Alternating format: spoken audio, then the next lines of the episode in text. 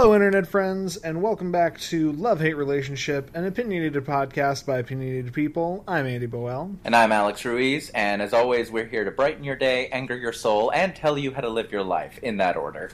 That's right, and Alex, I'm sad. Go on. I'm sad because I'm back in my couch, in my quote unquote studio, aka apartment, but I'm I'm sad that your face isn't pressed up against mine and we're not sharing a microphone.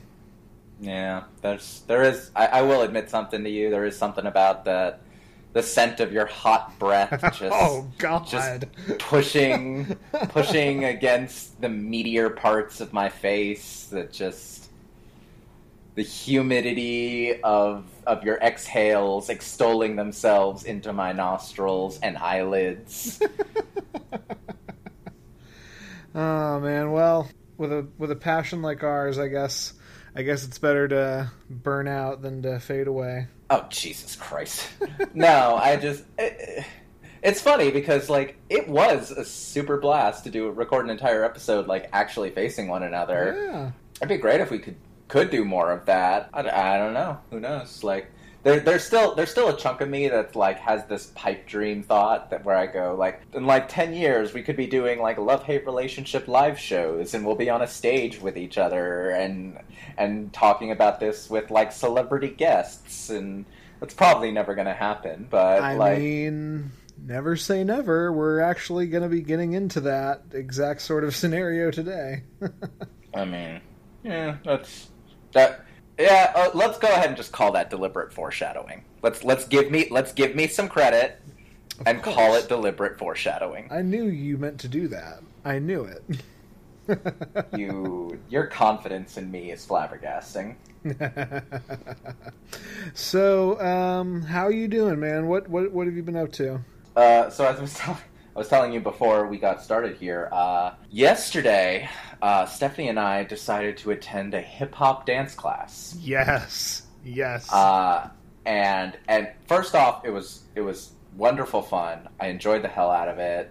It was truly exhausting. I actually had to stop at about like minute 35 and just go stand in the back, which here's the other side of it is like this is a hip hop dance class where like I'm other than the instructor, I was the only guy there. So it looks real creepy when I'm just standing in the back Oh, no. panting. yeah, like I, I seriously spent like half the time just staring up at the ceiling or at the floor, just like I promise I'm not staring at asses. I just can't keep up with you all. I'm not a pervert. I just was looking for Turbo Man doll. Oh, well, you're a good, good man. Yeah, and I and I and I realized that like, I, y'all, I'm a pretty good dancer, and I am invested in being a good dancer, and holy shit, I haven't learned a new dance move since like 2007, 2008, like. So this dude up at the front of this dance class is just popping off some some random ass moves, and I'm sitting here going like, I, I remember when Sean Kingston was a thing. Uh, he's not. He's not dead, is he? No, no. He just had a. no, but no, and Andrew, I I remember watching like I think it was like DirecTV at my parents' house, and they have the DirecTV channel, and part of that is they have like these Guitar Center studio sessions, which is like this interview show with clearly with the artist that they can get when Yeah. it's the DirecTV Guitar Center studio sessions. They did one with Sean Kingston. That man looks exhausted he is so he is he is one of the only interviews where I'm like I'm watching this interview and it's intercut with him like performing his songs. He seems out of breath doing all of his old songs. Like he sings them. He can't necessarily hit all the high notes, but he'll sing them. But he looks so out of breath, so tired.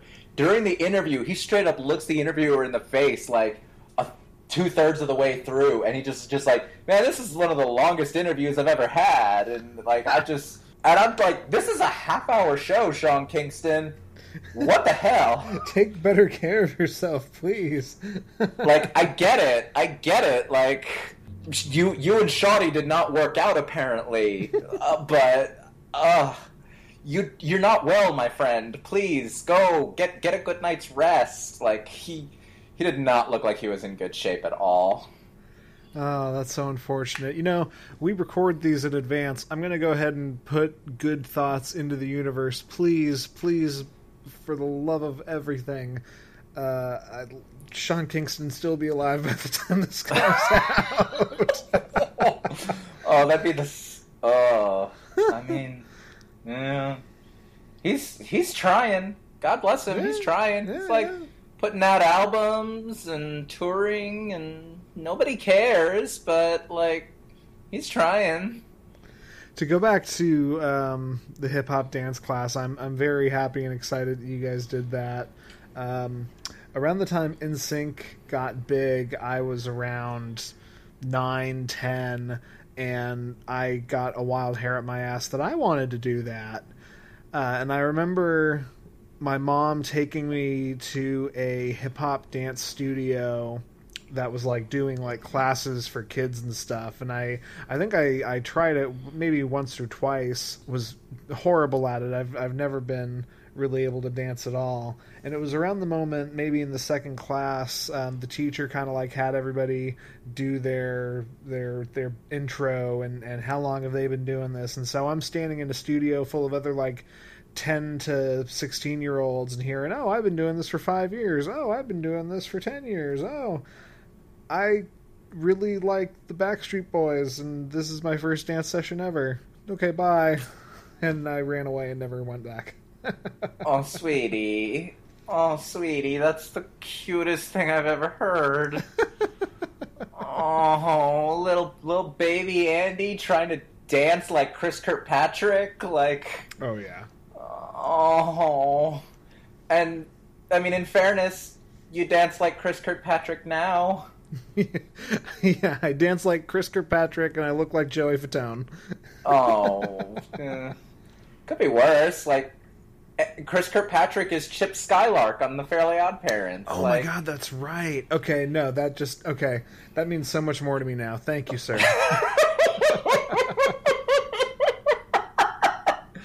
Oh, your shiny teeth and you. I got down I just- to Icky Vicky.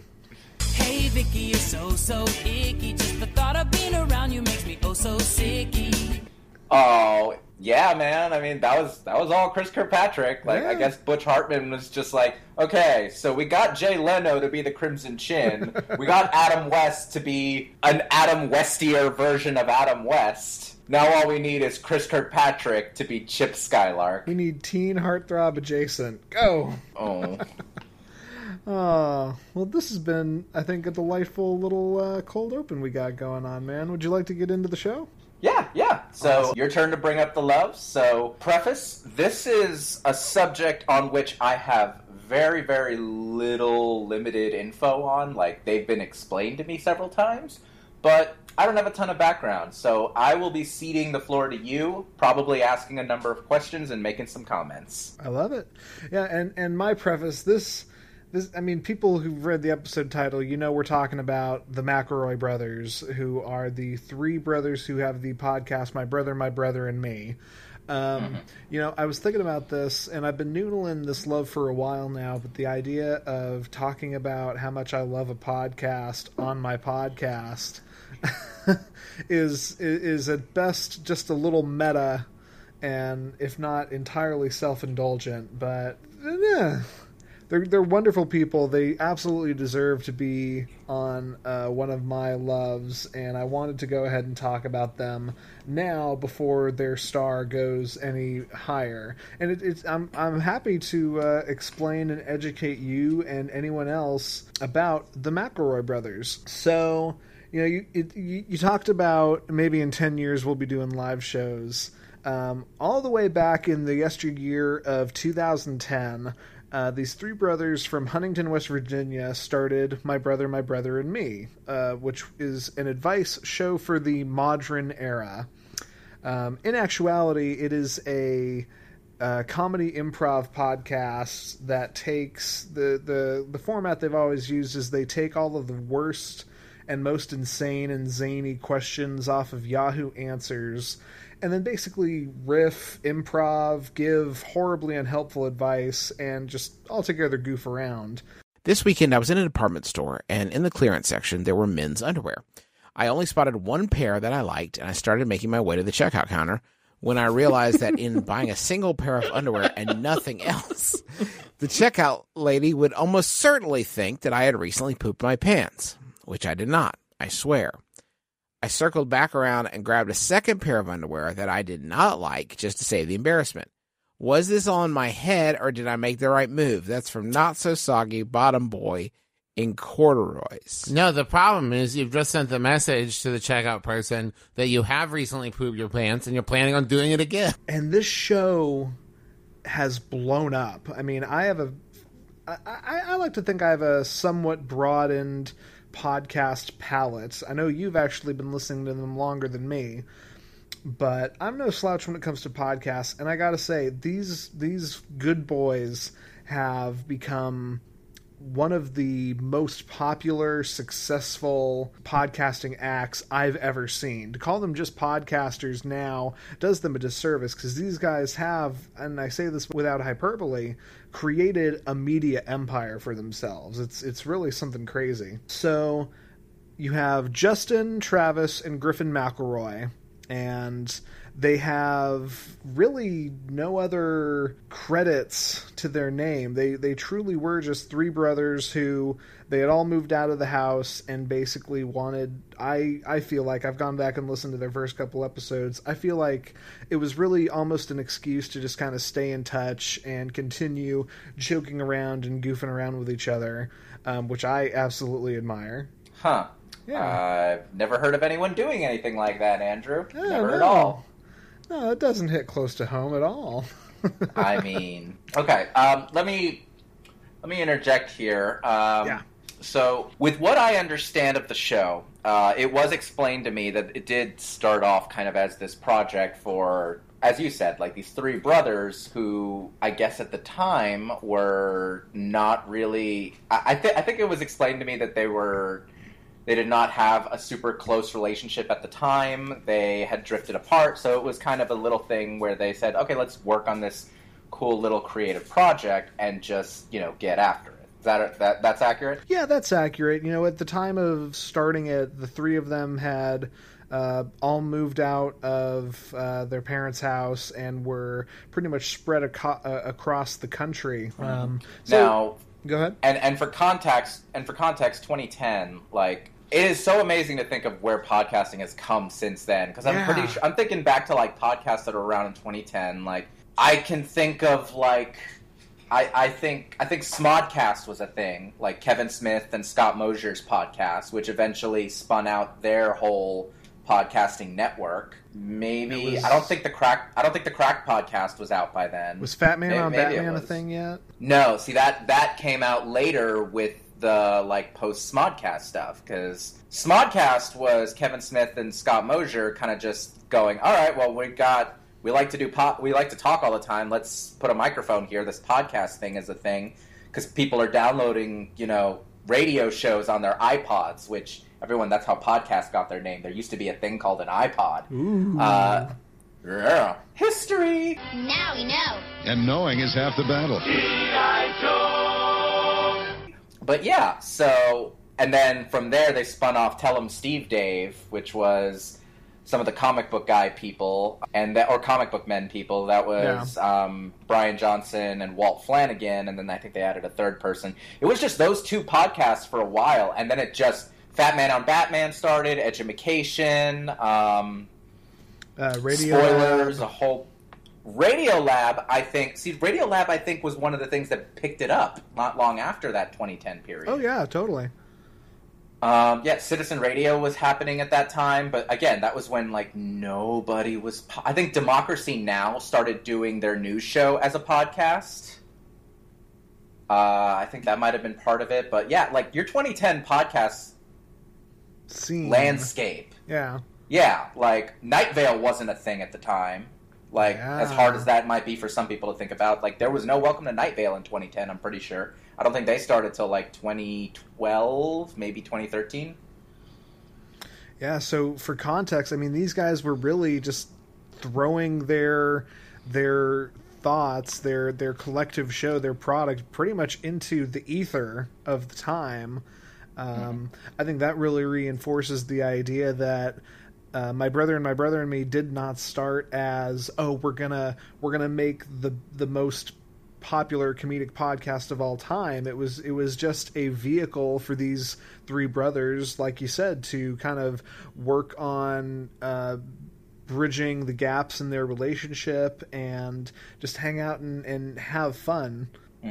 You know, they're they're all they are all extremely creative individuals. Um, To say they're not would be to sell them short. It it is a improv podcast, and it's a, a damn funny one at that. You know, and the guys Griffin and Justin, two of the brothers, they wrote for the video game magazine Poly, uh, not magazine, the video game website Polygon for a long time. Travis uh, has.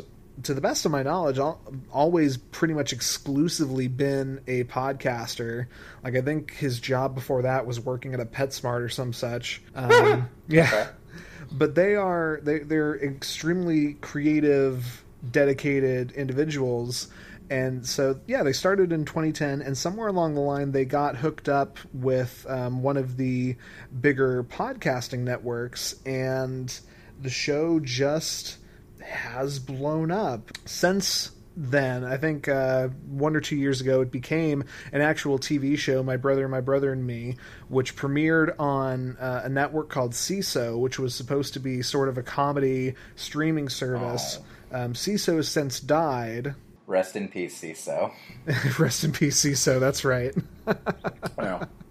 um, Seeso has since died, and their show has actually moved over to VRV, so you can experience it all there. I first um, in, uh, found out about the McElroys through a YouTube um, show they did called Monster Factory, where two of the brothers, Griffin and Justin, would basically. Um, take video games that involved creating your own characters and they would break them and create these horrible, disgusting, uh, gross-looking monster people, and then go out and play. All right. So they they they've got their fingers in lots of different pies. You know, um, aside from my brother and my brother and me, which is their biggest podcast, they all have several other podcasts. Each one is married. Each one does at least one show with their spouse. Um, they have uh, their biggest side project is a D&D podcast called The Adventure Zone, and I'll touch a bit on that later, but that has also just blown up and is uh, if not the most well-known like fantasy comedy D&D podcast right now. It's up there. Um, More than Harmontown? uh, well, so you got to split hairs on whether Harmontown is a podcast or not, but either way, I would say yes. Um, the Adventure Zone is amazing. It's it's silly and goofy until the moment where it becomes poignant and touching. And you know what? Let's, we we can go ahead and get into it now. Um, the Adventure Zone is their side project, which they actually do with their father, Clint McElroy, and this thing solely through word of mouth and solely through like the infamy that the McElroy brothers already had through their other shows uh, blew up. You know, it blew up on Twitter, it blew up on Facebook to the point where I like I would see other people talking about it on Facebook that I like I, I tangentially knew from like theater in college and people that I didn't even know were clued in on these guys were all of a sudden talking about the Adventure Zone. Um, you know, more than a few uh, online journals. I'm pretty sure. Uh, I want to say the Mary Sue and I, I know I've seen it a few other places. Have actually praised the Adventure Zone because of their representation of characters who are people of color, uh, characters who are queer, non-binary, and and female characters, and that is so impressive when you go into the fact that it's just four white dudes from West Virginia who are doing all of this. Sure. I don't want to get into the plot without because I, I don't want to spoil it. I think the Adventure Zone is actually something that everyone absolutely should listen to. If you're not a huge fantasy fan, then I can't begrudge you that. But even if you're tangentially like, oh, let's give this a try, it's it's absolutely worth um, experiencing. And they really craft this amazing, wonderful story. Um, since then, the Adventure Zone has actually been republished as a comic book, um, which I, I, blows my mind. You want to talk about fingers in different pies? These guys are now in podcasting, they're on television, and they are in print media both in terms of you know online video game articles and also now a comic book. They are spreading out everywhere. So if you don't want to listen to the podcast but you still want to see what the big deal is, they um, just recently uh, made the print of their first arc. And that can be found through Barnes and Noble. And really, if you just type in the Adventure Zone,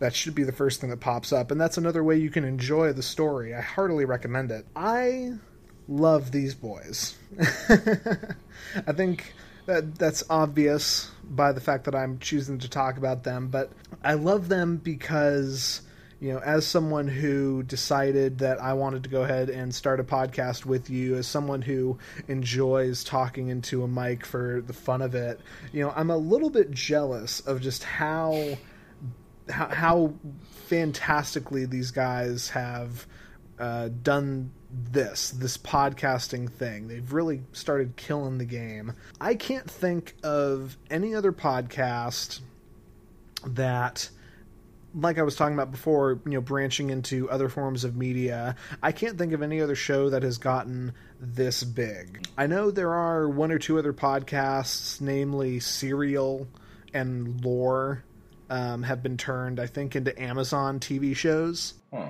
But no one else, to the best of my knowledge, has really expanded and built themselves up like these guys. In the past few years, they've been able to do national tours, multiple national tours. And I was lucky enough to see them when they just recently came to Orlando.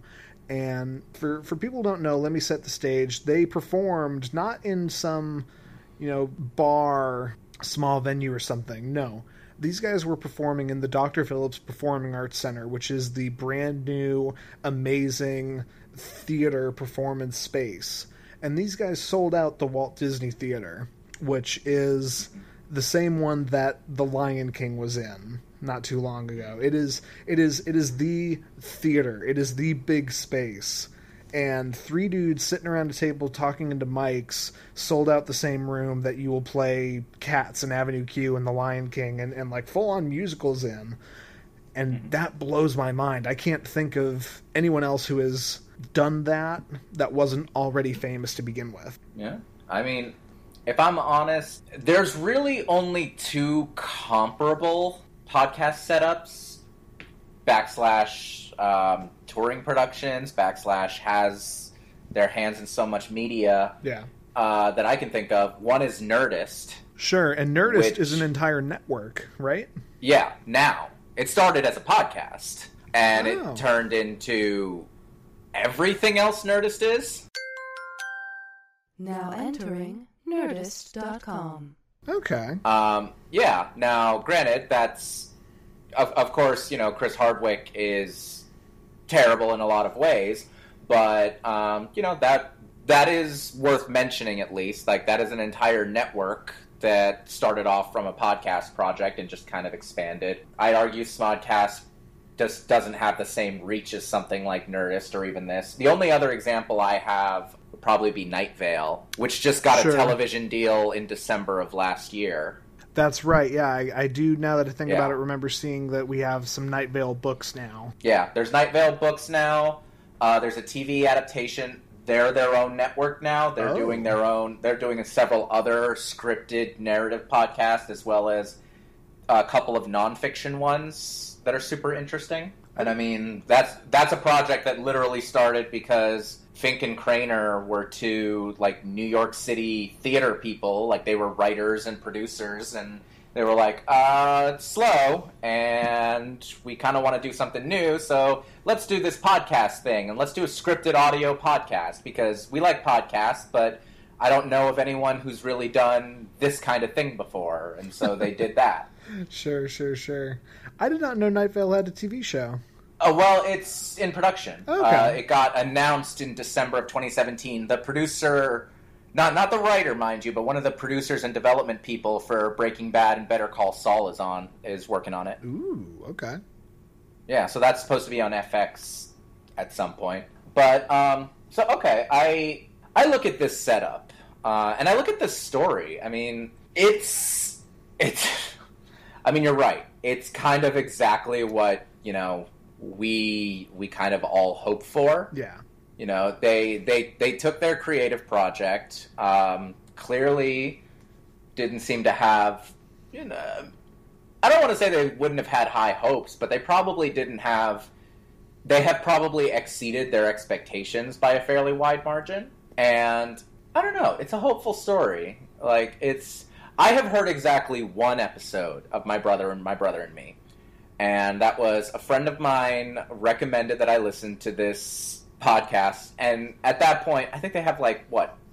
400 some episodes or something. At this point, yeah, and another about a hundred of the Adventure Zone.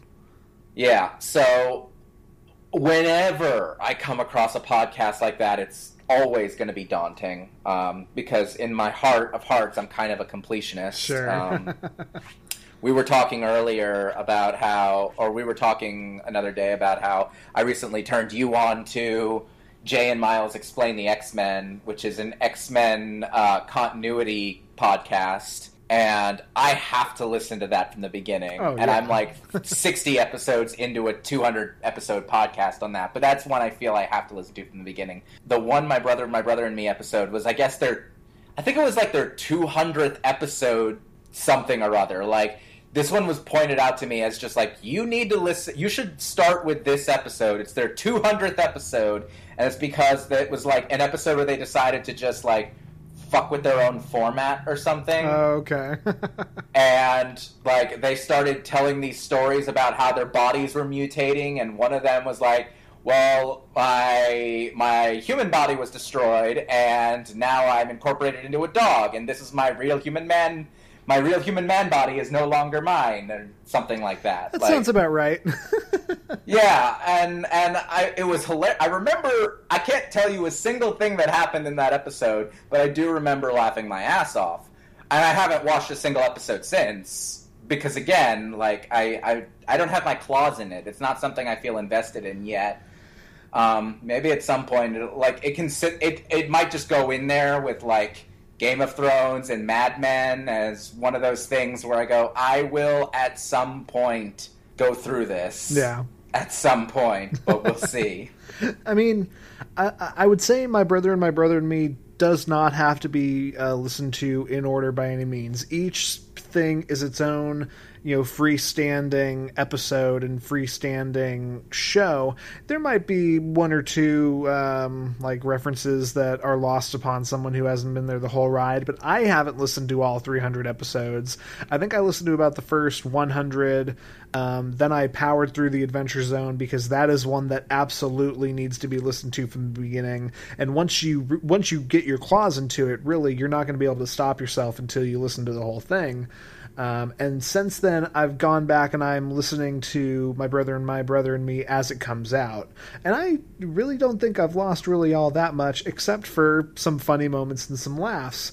Uh, You know, what I will say, I think the best way to sample these guys and to see if they're right from you.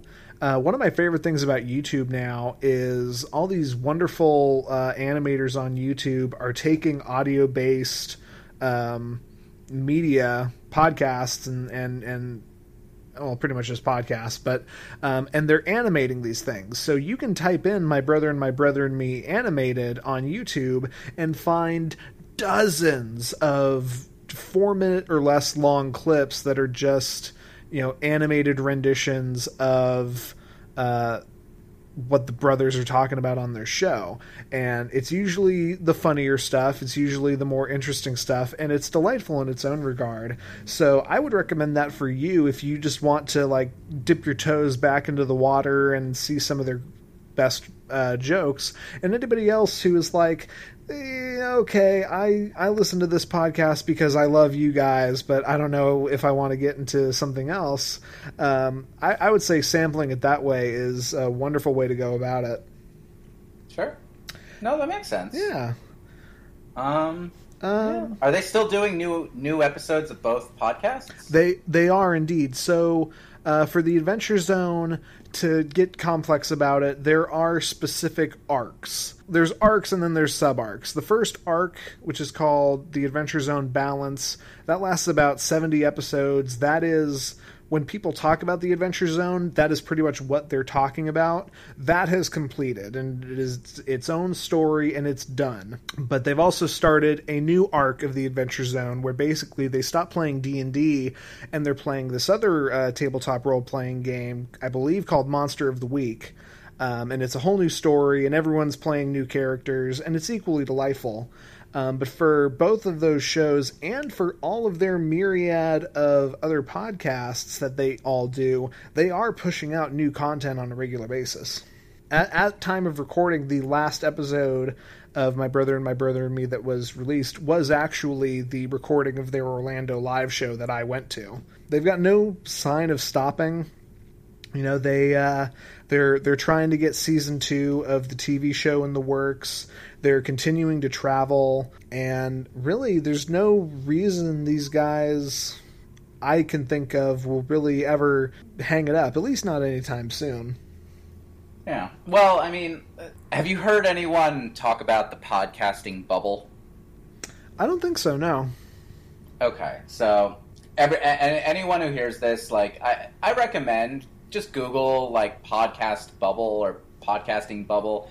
There's a number of think pieces out there, um, some of which are more credible than others. I'm not gonna lie. There's a whole lot of motherfuckers out there just trying to predict the downfall of like the next bit of media. No one really predicted podcasts. In in in logic in a logical sense, podcasting did not make a lot of sense because it video made sense for a very long time. Everyone thought that okay, we've got TV hitting this point, we've got movies hitting this saturation point. Vaudeville's dead, and TV's the box they're gonna bury it in. Back then, everybody had a specialty. I, for one, am a tumbler. Watch me leap through this big hoop. The next logical step might be like YouTube shorts and like eh, create our own video and things like that. Podcasting felt archaic from the beginning and it was it was confusing, you know, why people haven't listened to radio in a significant capacity as a people haven't listened to people doing new shit in radio for a very long time. Radio has No, yeah. maintained itself as this kind of stodgy serial radio, narrative radio, those things are way in the past. Nobody does that except for like the BBC doing their special audio dramas, which get like no play with anyone under 70 um, until very recently. Podcasting was weird. Podcasting came out of nowhere. Podcasting came out of a technological invention where you kind of go, all right, well, now I have a device that I can fill with tons and tons and tons of media. Physical space is less of an issue. Uh, convenience is is a plus here. Let me okay, I'm going to record an hour of talking basically and then put it out there for people to listen to. It's it even now it even now, me, I love podcasts, but even now, me, it's hard for me to think of how I would pitch something like this, you know, 15, 20 years ago. That's so fascinating because I, I kind of have you know the opposite take on it where it makes perfect sense to me you know i i'm always fascinated by sociological changes and stuff and it it it makes perfect sense to me at least that podcasting has supplanted talk radio because you're right nobody's doing anything on radio really anymore. Nobody's doing anything on talk radio but people are more or less doing the same thing via podcast only now it's so much more accessible and it's so much more niche. You know we're sitting here talking about how one of our favorite uh, podcasts is all about the X Men, like exclusively. I've got another one where it's two guys um, review old episodes of Star Trek and make fun of them, and like it, it's become more than I think you would have been able to pitch through just the medium of radio. Yeah. No, and and radio would have been sitting here going like, okay, how do we monetize this? Yeah. We only have so much airtime. We have to split it with this or this music or this infomercial. Podcasting does fill that nice void of you can you can listen to what you want. I will tell you right now, I love you dearly, Andrew. I will probably not listen to the Adventure Zone because I'm not a fantasy guy. Yeah, and that's fine. And I'm not a tabletop guy. I have people I love who tabletop. I've tried it once or twice. It's fine. I don't disparage it. It ain't my bag. I don't I don't have that in me. I might listen to like my brother, my brother and me and just start like picking it up as new episodes come along, like if I ever hit that point. But yeah, I mean, I, I look at this and I just kind of go, uh, this one's not mine. But but no, um, I think I think you're right that for podcasting, it's like you find your niches. I, I talk to people who are like true crime prod, podcasts. True crime podcasts are my shit. like they will straight up say they've binged through Serial, they've binged through My Favorite Murder, they've binged through all of this. Like that is a whole genre of podcasting. Oh, yeah, without a doubt. It's just the true crime stuff, and there's people who are super, super, super into those. I look at my podcast lists, and honestly, like I have three news shows, a couple of weird like history type of things that honestly, it's less about the history than the fact that I just really like those particular podcasters.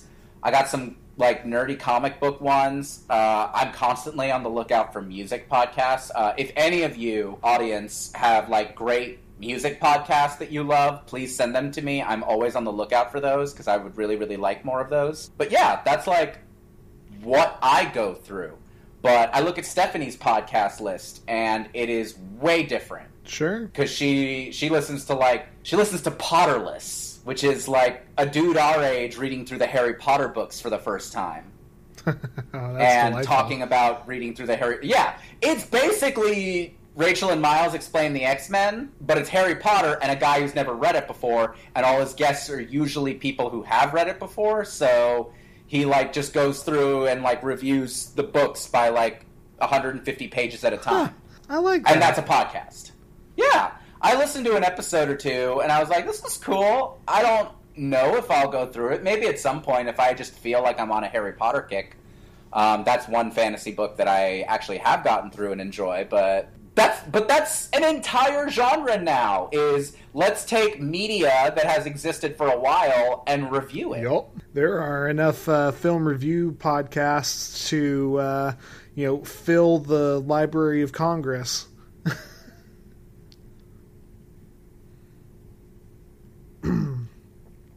Lost you again. Okay. What was that? I was about to say, I, I, for a moment, I was like, wow, I just made the worst joke I've ever made on the show. I got no response from him. Um, I was saying there's enough film review podcasts to, like, fill the Library of Congress. Um, it is it is a widespread Was that a joke? ah That that that's Andy. Jokes normally have like I don't know structure, meaning. They're not statements. They're not factual. Just put forward unironic statements. and this is why I'm not touring the country, I guess. Ha ha Oh dear boy. Well, In any case, it's okay. I'm. Um, yes. I very much love this art form as I perceive it of of talking into a mic about a thing, um, and I really think that the McElroy brothers are some of the like kings of the industry right now. They are.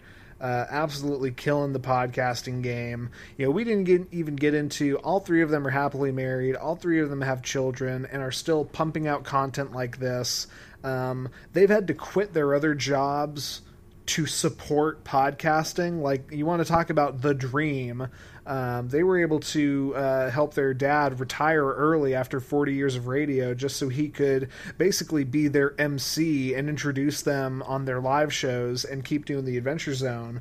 These guys are putting out more content than almost anybody else I know and are the just just the kings of podcasting right now or at least some of the biggest names in it and I very much love them. It's okay that you don't want to listen to the Adventure Zone. I heartily recommend to anyone who is into fantasy to listen to the Adventure Zone. I recommend to anyone who likes comedy period to listen to My Brother My Brother and Me. um, and I very, very, very, very, very much love them. Awesome. I'm looking at a clock now, and we're past the 40 minute mark. So, do you want to? Is that is that the note that you want to Yes. leave on before we move yes, on to the next that is section? that is my closer. Okay, okay, terrific. So, all you out there, McElroy brothers, hey, McElroy brothers, like, if you need a random, like, just extra podcast doled on, if you need an opener for your live shows and opener podcasts, um, I start at 50 grand a year uh, plus benefits, and it goes up from there. So, and I'll do it for free, and you'll get Alex with me. I'm glad, I'm, I'm, I'm glad we understand each other. Uh, oh, God. Okay. Shall we move on? let's indeed. What do you hate, my friend? Oh, Andy, that's that's a question. What do you hate Um, today? What? do- Oh, jeez. Okay. Well, folks, spoiler alert, because most of you have probably read the title. Yeah. But uh, but uh, I, I- I'm going to start this off the way that I always start. So, and Andy, I want to ask you, if I mention the phrase organic food, what comes to mind for you? a waspish, um, blonde woman in a California supermarket, uh, scrutinizing her produce section. Okay. Okay. So that is interesting. You so you don't even think of the food as as the central point of that. You think of the identity of a person attached to Yeah, it. I I take that straight to the uh, my perception of the kind of person who uh, cares vehemently about getting organic food and will let you and everyone else at the restaurant know. I don't associate with anyone who eats conventional food. I'm in a social class above that. Okay. Okay. No, I, I get this, and here, a- a- and it's it's a complicated emotion for me on that front because in my experience as a vegetarian, I'm I'm not a preachy vegetarian. I've said this multiple times. I don't evangelize it. It's it's what works for me. I mean, goddamn, I'm married to someone who is not a vegetarian. Like pointedly so. Yeah. Like it's it's very much a me thing. But there's a stereotype attached to vegetarians that often kind of seems to go hand in hand with the organic food stereotyping and and this idea that by existing it's evangelizing. And and that is frustrating. However unlike with vegetarianism where i say this is a personal choice that i have made because for me i feel as though it is a more ethical way for me to live my life fuck organic food. Okay. So, so I'm going to I'm to run down a couple of basics on this, and then and then I I kind of want to yell, and and I want to talk, and I want to yell some more. So we'll we'll see how this ends up going. Um, to put it to put it basically, uh, organic food. The, the actual standards of organic food can vary wildly from one country to another, but all of them are generally understood. That that that that nomer of organic food uh, is generally understood to prom- is uh, food that is cultivated and raised to promote biodiversity, avoid quote unquote unnatural farming and livestock practices, and we'll get to that, and to cycle resources Okay. in re- in reality, in in actual practice terms, it's a goddamn marketing term, especially in the U.S. The USDA, the U.S. Department of Agriculture, gives out organic certification based on compliance with a handful of standards, which you can which you can absolutely look up and read in full. Uh, the short list of it is a very small web page. The long list of it is a 600 page document. Uh, but to give you to give you some basics that stand out to me, um, pesticides. Andy, do you know that organic food is grown with pesticides? That seems contradictory. So, pesticides are perfectly acceptable under organic food standards in the U.S. as long as they are quote unquote natural. Uh, among organic approved pesticides, we have copper sulfate and pyrethrin, uh, which have been shown to increase instances of liver damage and leukemia, respectively, in people who interact with them. The Frogurt is also cursed. That's bad. But you get your choice of topping. That's good. The toppings contain potassium benzoate. That's bad. You know, I was going to ask what is a organic pesticide, and uh, I'm I'm now terrified at the answer here. Copper sulfate is an organic pesticide. Uh, organic approved natural fertilizers and composting methods. Uh, the shit that our food grows in. Literally. Uh, yes. Nothing wrong with it, actually. But, uh, well, let me say this. It has a larger carbon footprint than its synthetic equivalents. Now, part of this does get into the kind of back and forth of how much of this applies to your little community garden or like if you're growing tomatoes out in your backyard versus a giant factory farm. A lot of this stuff you can you can buy that natural fertilizer and use it in your backyard and uh, arguably your carbon footprint will be minimalized. But when you're looking at an actual organic farm that's using all these resources, the output, the issues involved go way harder. Um, one last point crop yields with organic farming uh, are such, are so low that a multi crop farm can use an needs to use an average of 84% more farmland to grow equivalent amounts of food. And the resource needs and waste for that land is equivalent. So you need 84% more land to grow the same bushel of corn or raise the same pound of meat for an organic farm as you do for a non-organic farm that's using technological means. Sure, and synthetic. That makes that makes complete sense to me as you say it. I think about how I wonder how many people have forgotten the reason we got out of quote unquote non-organic food practices was a demand of the increase of society and the the boom of population and all of these things that like there, there are there are so many more people that are alive and need the food now than there were 150 years ago. So it makes perfect sense to me that you, you say that we needed to utilize the space differently. We needed less of it at the same time while having more food. That's just a byproduct of of, of technology. Yeah, and and I want to be I want to be very very particular here because I don't want to talk about my hate of the organic food label and organic marketing, like the marketing of quote unquote organic products as a way to kind of backdoor say, no, everything needs to be done on, like, avoid any of those sustainability practices, avoid anything that would promote biodiversity, avoid, just go with the corporate model, don't even regulate it. No, I, I am not there at all.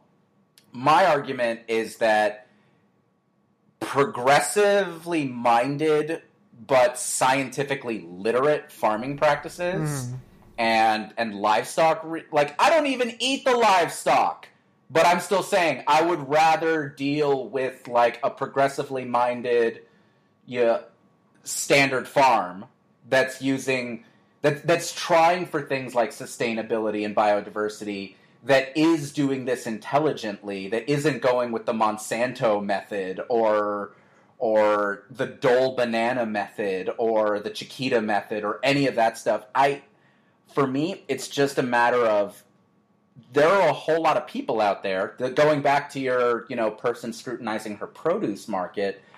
Um, there's folks that are out there that put a lot of money into something like buying something with an organic USDA label, and they think that it's doing some good. Mm-hmm. In reality, it might be doing good in one regard, like okay, organ- organic meat. Um, organic meat uh, does avoid using artificial growth hormones and certain antibiotics. Um, that's good. That's that. I, I think that is something that the organic food rationale gets really right. Some people seem to think that if you know meat is raised organically, that means that it was properly free range Mm-hmm. and the animals were raised by hand and given loving names and killed at old age when they were probably going to die anyway. Like, there, there's this conflation with organic with sustainable or humane or ethical, and really it just means they passed a test. You know? Well, because that does always seem to be the um, the first counter argument of, um, you know, somebody who is against the unethical treatment of farm animals and you know uh, mass milking farm practices and and slaughterhouse practices. That is sort of the notion they put out into the world that organic meat is is raised better, raised right. Yeah. So it's not the case you're saying. No, no, not by a long shot. Um, if it's raised in a factory, it's not going to meet those standards. Uh, you may not, act, I, and I'm not going to get into those details. That's not the conversation I'm trying to have. Uh, some of you may be eating while you're listening to this. Um, but my point is if you want to know that you're eating in an ethical way, in a healthier way, in in in a way that's going to actually do a little bit of good in the world, it does kind of take learning a little bit more about what you're doing. And if you have to make ethical compromises about what you're eating, that's I, I'm actually okay with that. You know, we've talked on this ep- on this show before about needing to make those ethical compromises, whether it's because of money or availability, scarcity, uh, time, Yeah. uh, energy, what have you.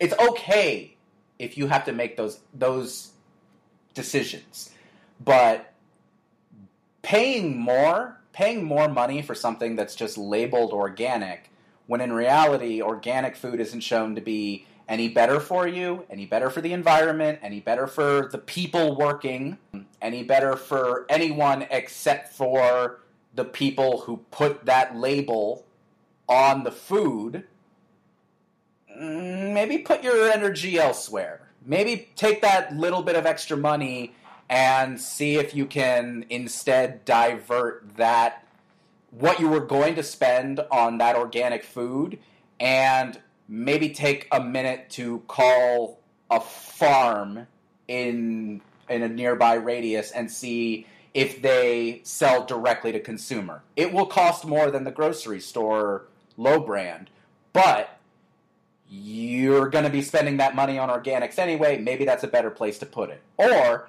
maybe you buy the regular shit that's not organic and you instead take that money and put it to some good use elsewhere. Shut up and take my money. I just I hate that this that I hate that good intentions are marketed this way. The way that they are with organic food. And I hate the that there's this organic culture again. That person in the grocery store that came to mind for you. It feels like that co-opted hippie movement, anti-vaxer, crunchy ass concept of I'm better than anyone because I honestly just have more money to spend on a label. And that's all it is is a label. So I felt like ranting about organic food because I I live in I live in a place where this shit gets restaurants put forward very quickly that they have organic food. Yeah, yeah, 'cause pisses you- me yeah. off. You're in one of them college towns. not even just a college town like it's asheville it's a hippie Yeah, town yeah, yeah. in a lot of ways there are a lot of appalachian hippies out here um, there's and there's a lot of you know well-meaning urban progressives but well-meaning urban progressives who don't think very deeply about what they're buying aren't doing any practical good they have good intentions but you know i i, I would rather see I'm more inclined to buy from the restaurants or the stores that are talking about locally sourced rather than organic. Hmm. Because locally sourced has an actual impact on that environment. And I would, and it does require me to actually look up how close does a place need to be in order to be able to put down locally sourced. Because in North Carolina, that law states that they have to be uh, physically grown and or shipped from 50 miles from place of Huh, purchase. okay. 50, 50 miles is, I mean, it's farther than a lot of us would probably like to think, but that's the rules of Asheville, North Carolina, in Buncombe County. Like, I, I don't know that it's the same in Orlando. I don't know if it's the same in Camden, New Jersey, where I used to be. I don't know if it's the same in California, where that produce mom is shopping. I don't know. I and and if you're a consumer, I I'm of the opinion of you, you should be encouraged to actually look up what this shit really means, especially for where you are. Well, If that's something you plan to put your energy. Yeah, I mean that's the rub, isn't it? I think we've talked about this before. The the um, low key um, laziness of uh, or, or ignorance. Ignorance is a better word, I think, of people to not put in the effort to actually look into what they're doing. You know, I I uh, I absolutely support your argument, and I think you made it in in a very compelling and different way than uh, than I originally thought when we started this conversation. You know, I haven't thought about reaching out and and finding locally sourced stuff. I it wouldn't have occurred to me that cutting out the middleman of the grocery store and trying to actually go straight to the uh, you know the farm and go literally farm to table that that that right there is a slogan that a lot of places like to use now too and i think it's worth scrutinizing if they're actually doing it but to really do farm to table seems like a good way at least to preserve the real mentality you have if you're someone who wants to have organic food Yeah, I I agree. And and again, maybe this conversation doesn't apply to you. Maybe you weren't buying organic anyway because it's not your particular issue. That's fine. I got no qualms with that. But if nothing else, I've given you ammunition for when you do run into that crunchy ass person who's very confused as to why you're not buying the organic avocados and and are instead buying buying the non-organics, which are you know something you can actually afford. But it's frustrating I sure. hate sh- I hate shorthand for ethics. Ethics suck. ethics are hard. Ethics are complicated, and I I cannot abide it being made easy. And I'm less mad. I, and, and here's the thing: as much hate as I'm directing at that crunchy ass person, I am less angry at them than I am at you know the USDA, like the very people who are supposed to be monitoring this stuff. I'm less mad at them than I am at uh, Tyson Chicken or Walmart or any of these companies that make the money off of this Yeah. stuff because because there is a lot of profit to be made in deceiving people of this. And this little podcast will not deceive very many people or will not will not change the deceit by in too many people, but it's my way of just kind of screaming into the ether read motherfuckers. Look at it. Just a little more deeply. Don't be taken in by the marketing. Like ugh. Now I'm with you 100, percent man. Viva la revolution! Scream it from the rooftop. Oh, I, I, and and I gotta be nice because some actually some people I love dearly are in marketing, and I got no beef with y'all, but some of your colleagues in other companies just are geniuses, Well, evil, evil geniuses. well, unfortunately, it seems like that's what makes the world go round in a lot of regards. Um, but you know, Yeah. if we can, if we can get one person, and you've already gotten one person, me, to uh, you know, at, at the- very least, rethink some of their habits and commit to putting a little more intentionality into figuring out how they get their stuff. I think I think the important thing is it doesn't matter what you're eating, just know what you're eating and make sure that falls in line with your own personal situational ethics, you know? Yeah. That's all you can do. So before we move Yeah. So before we move on to the final segment, I do want to say uh, I'll put these in the show notes, but uh, a lot of my citations here uh, come from uh, an article on Forbes, uh, why I don't buy organic and why you might want you might not want to either, uh, and then a Telegraph article called "Think Organic Food is Better for You, Animals, and the Planet. Think Again." Those will be linked in the show notes. I also want to direct everyone to an episode of Penn and Teller's Bullshit, uh, where they talk about organic food, and it is hilarious and wonderful. And I think it's on Amazon Prime, um, so that I highly recommend that episode. I don't remember the title of it, uh, but just look up Penn and Teller Bullshit Organic Food. It'll pop up. Yo, if Penn and Teller's bullshit is on Amazon Prime, I'm watching that tonight. Uh, it's it's on one of my streamers. I know. I, I'm pretty sure that it's Amazon Prime, but it might be it might be Hulu. Fingers not sure. crossed. They're they're usually pretty good. You can find most of their stuff on YouTube. Yeah, I just I love that show. That show is so Oh, totally. good. Okay, Awesome, man. Um, last segment. Let's get to it. Okay, so uh, here's a question that came into our email account uh, a bit ago. Love hate relationship podcast at gmail.com. Yes, thank you. Yes, you can also submit questions on our website, lovehaterelationship.net. There's a section right there for submitting your questions, or you can DM us. We, we will take your questions however you decide to deliver them to us. Happily. Andy, you still there? Yeah, I'm here, buddy. Okay, cool. All right, so let's get started. You want to read or shall I? Uh, go ahead. Okay. Hi, guys. This is not a hypothetical question. My supervisor at my job straight up sucks.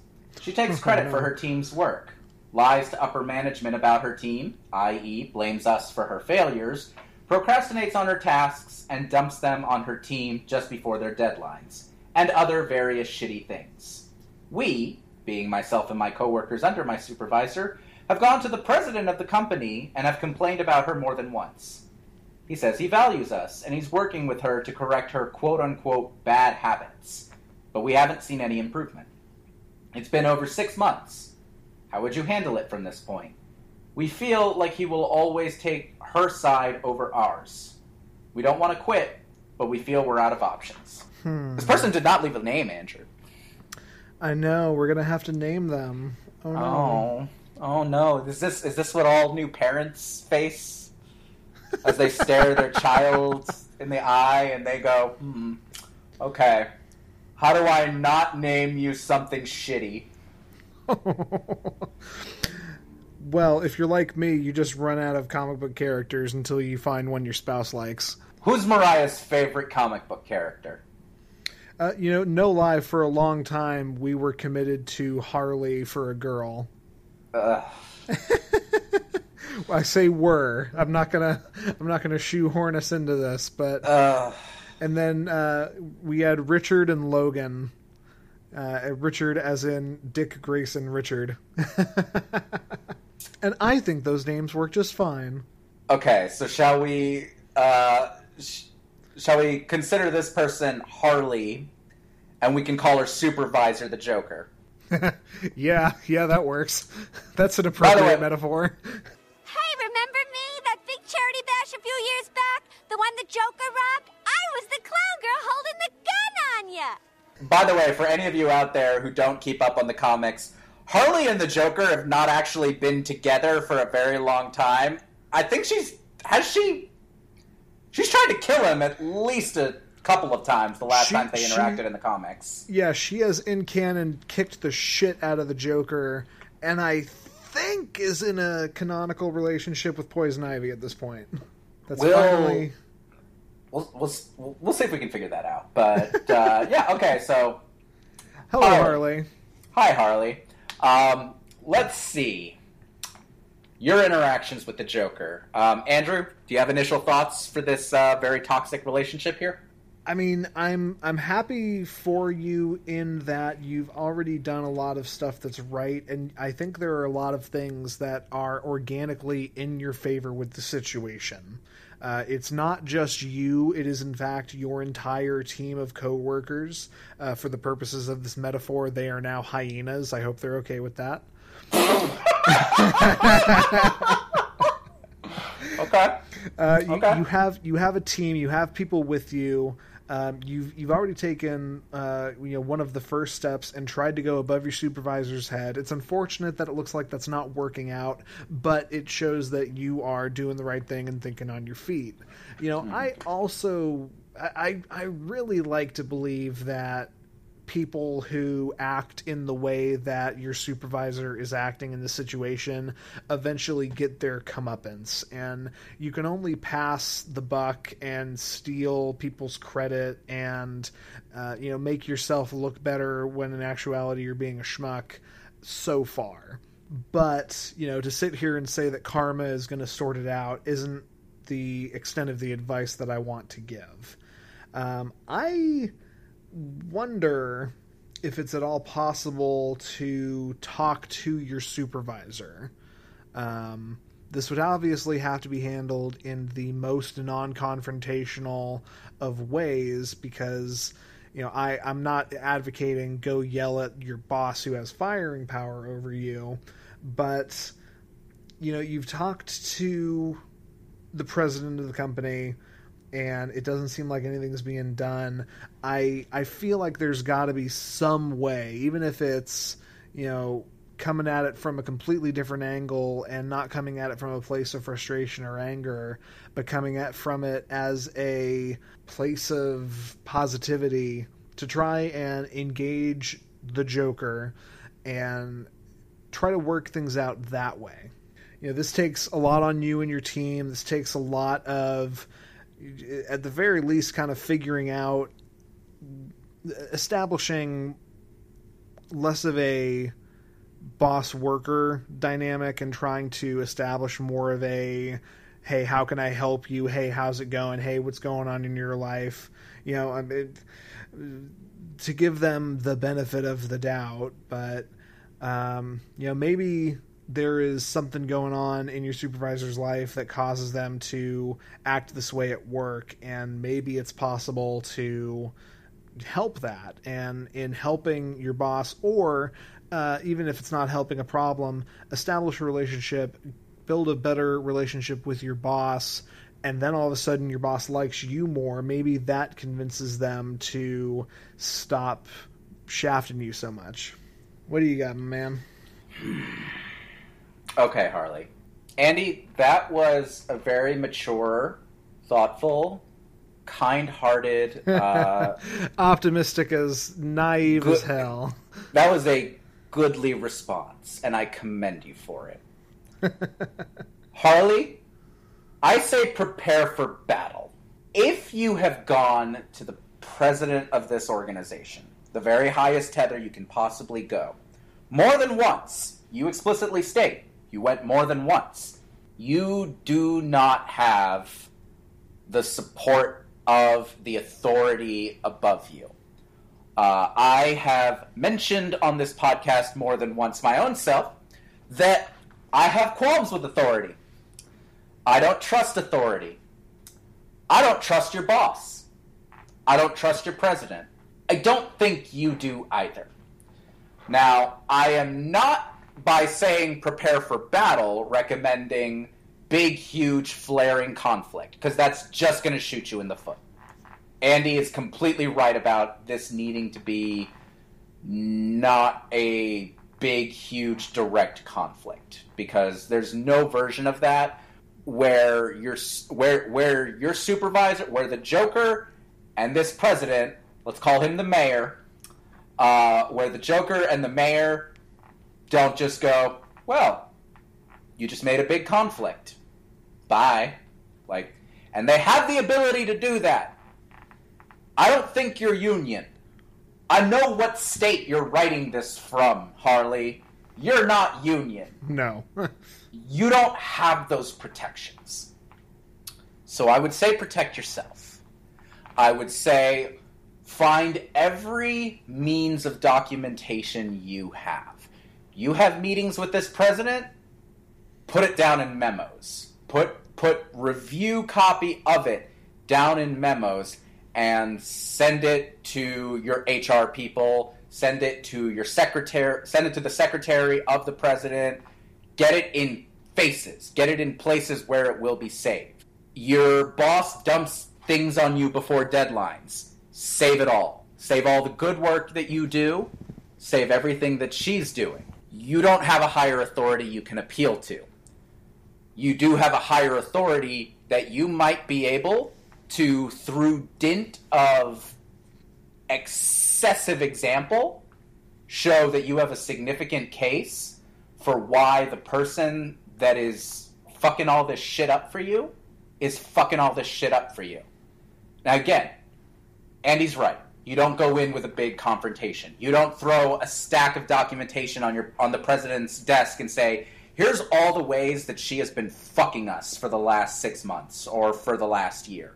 You go in and you say, "This was a situation that we just had to deal with. This is not productive to us. This is not productive to this organization." Try spinning it like that. Try spinning it as I have paper proof here that this person, your employee, who you are dismissing as having bad working habits, her bad working habits have gone so so much time without being addressed and without improvement that it is costing your bottom line. It is costing your productivity, it is costing the well-being of your other employees. Make it a marketable decision to discipline or remove her. I can't promise that'll work.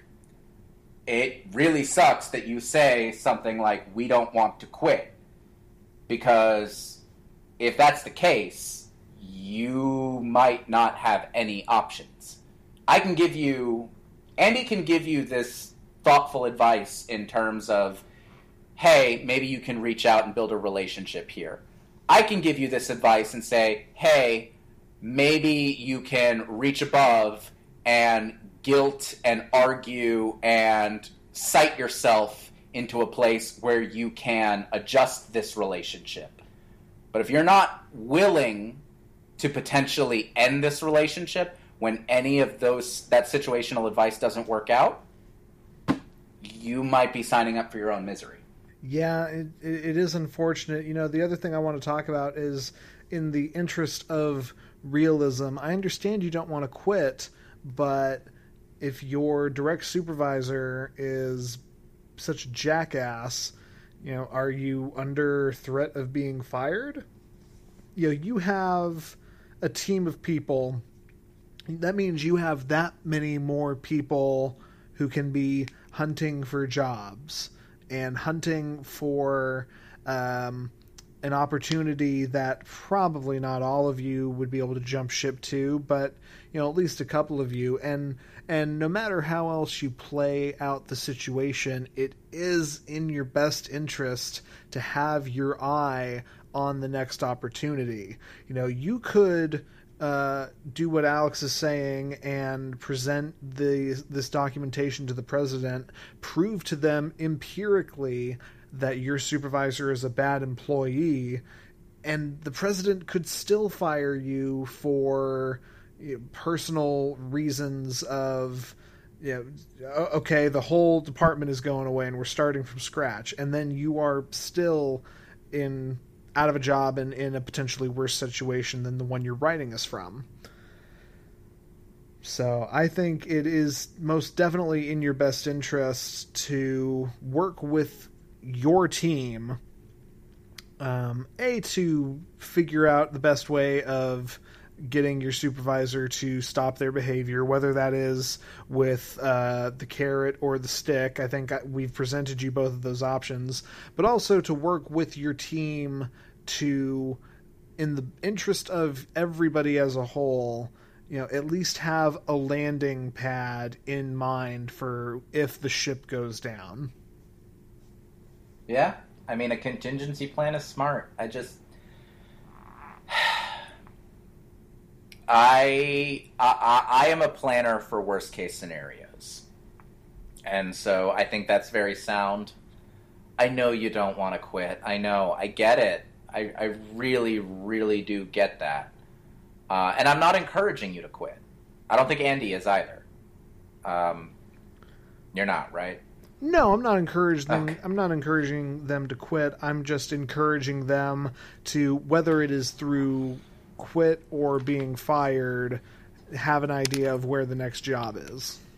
Yeah, I mean, whenever possible, that's that's helpful. It's we do not ex. I, I've, I know I've talked about this before. We do not exist in a system currently, economically speaking, job market speaking, where where it's beneficial to value employees and where it is beneficial to really keep a strong thumb on problematic supervisors.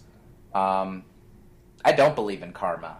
I don't believe in retribution of that natural capacity.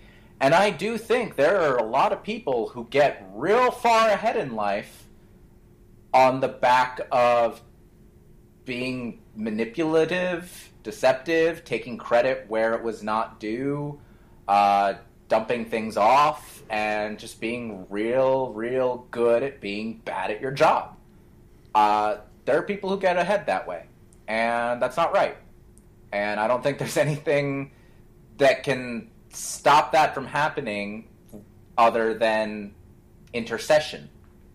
Ideally, that intercession comes from above. In your case, it's not, and and taking those contingency plans into to heart are really really important, especially if you don't want to continue being miserable at your job, uh, and that's a real possibility. Uh, it's you know it's the office space thing. Most Yeah. people don't like their jobs. Most people don't, and they just won't. Um, it'd be great if you could, uh, and I would say take aggressive tactics to try and if this is a job you want to keep, take aggressive tactics to guard yourself and defend yourself for that. Paper helps with that. Numbers help with that.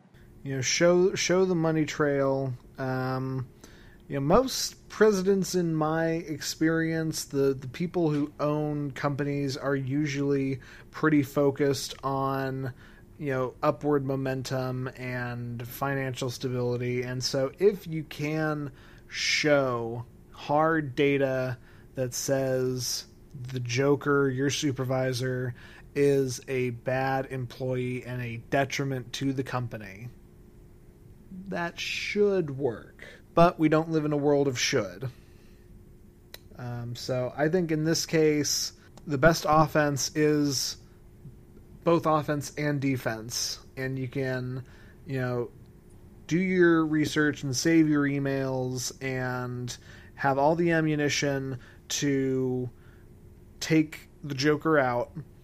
But it is also imperative that you do guard yourself and that you do have a contingency plan and and work with your people, your team and try to come up with the contingency plan that can be most effective for the most of your people. And if you do those things, um, you know, I'm I'm more fascinated than some of the questions we've gotten to hear how this goes out. I think this is uh, th- this has the potential to be pretty dramatic and dire. So I, I, I, I really hope that this works out in your favor, Harley. Yep. And after all this goes down, you can go home and nuzzle up to Poison Ivy and be careful what she serves you to drink. That that sometimes ends poorly, but but just just unwind a little. You'll you'll have deserved it by then. Absolutely. Okay. We hope this helps. Uh, we will be checking up and asking about you in for in future episodes. So And- please send the updates. Yeah, absolutely. Yeah. Yeah. And Andy, where can they send those updates? They can send those updates to love hate relationship podcast at gmail.com. Um, you know, if you are listening and you have a job situation that is not uh, the way you want it to be, which is most of us, if you have a relationship problem with a loved one, a friend, a, a another coworker, really anything that could be considered a relationship, and you want our questions about them, uh, you can send those to lovehaterelationshippodcast at gmail.com. We promise we will read them. Yes. Uh, I'm going to put a request out right now. I want a pet relationship question. Somebody send in a question about a relationship with a pet. Because I've never had a pet. Andy has had several and some cool ones. I think that'd be fun. So, Yeah. putting that request out into the ether. If you're having a relationship question with a pet, send it. I can already tell you we'll name you Tarzan. Um, you can, uh, Christ, you can subscribe to us on iTunes, Google Play, Stitcher, Spotify, TuneIn Radio, hi mom, and YouTube. You can also tweet us at LHRPod, that's L-H-R-P-O-D, with any of your questions or comments, and you can follow us there to keep up with new episodes. You can follow me. I'm Andy Boel, and uh, I am at JovoCop2113. And I'm Alex Ruiz, and I'm at A underscore X underscore R U I Z on both Twitter and Instagram. Thanks for listening, everyone, and as always, please tell your enemies.